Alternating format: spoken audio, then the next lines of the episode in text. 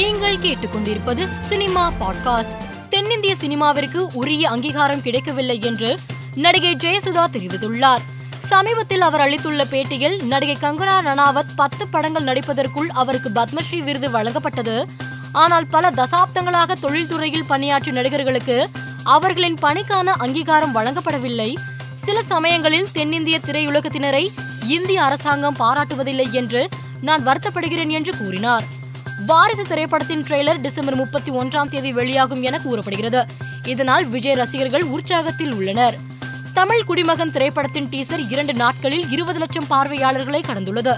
இதனை நடிகர் சேரன் தனது சமூக வலைதளத்தில் போஸ்டர் ஒன்றை வெளியிட்டு தெரிவித்துள்ளார். மேலும் இரண்டு நாட்களில் இருபது லட்சம் மக்கள் பார்த்திருக்கிறார்கள். இன்னும் இருபது லட்சம் மக்களிடம் சொல்வதற்கான செய்தி உள்ள டீசர் என்பது அவர்கள் பார்த்த வேகத்தில் தெரிகிறது. அந்த எதிர்பார்ப்பை பூர்த்தி செய்ய வேண்டியது நம் கடமை என்று பதிவிட்டுள்ளார். நடிகர் சந்தானம் புலியுடன் விளையாடும் வீடியோவை தனது இணைய பக்கத்தில் பதிவிட்டுள்ளார். மேலும் அந்த பதிவில் இதன் பெயர்தான் புலிவாலை பிடிக்கிறதா என்று குறிப்பிட்டுள்ளார். இந்த வீடியோ தற்போது வைரலாகி வருகிறது. வாரிசு படத்தின் இசை வெளியீட்டு விழாவில் ரசிகர்கள் பலர் உற்சாக மிகுதியால் அதிகப்படியான இருக்கைகளை சேதப்படுத்தியதாக புகார் எழுந்துள்ளது.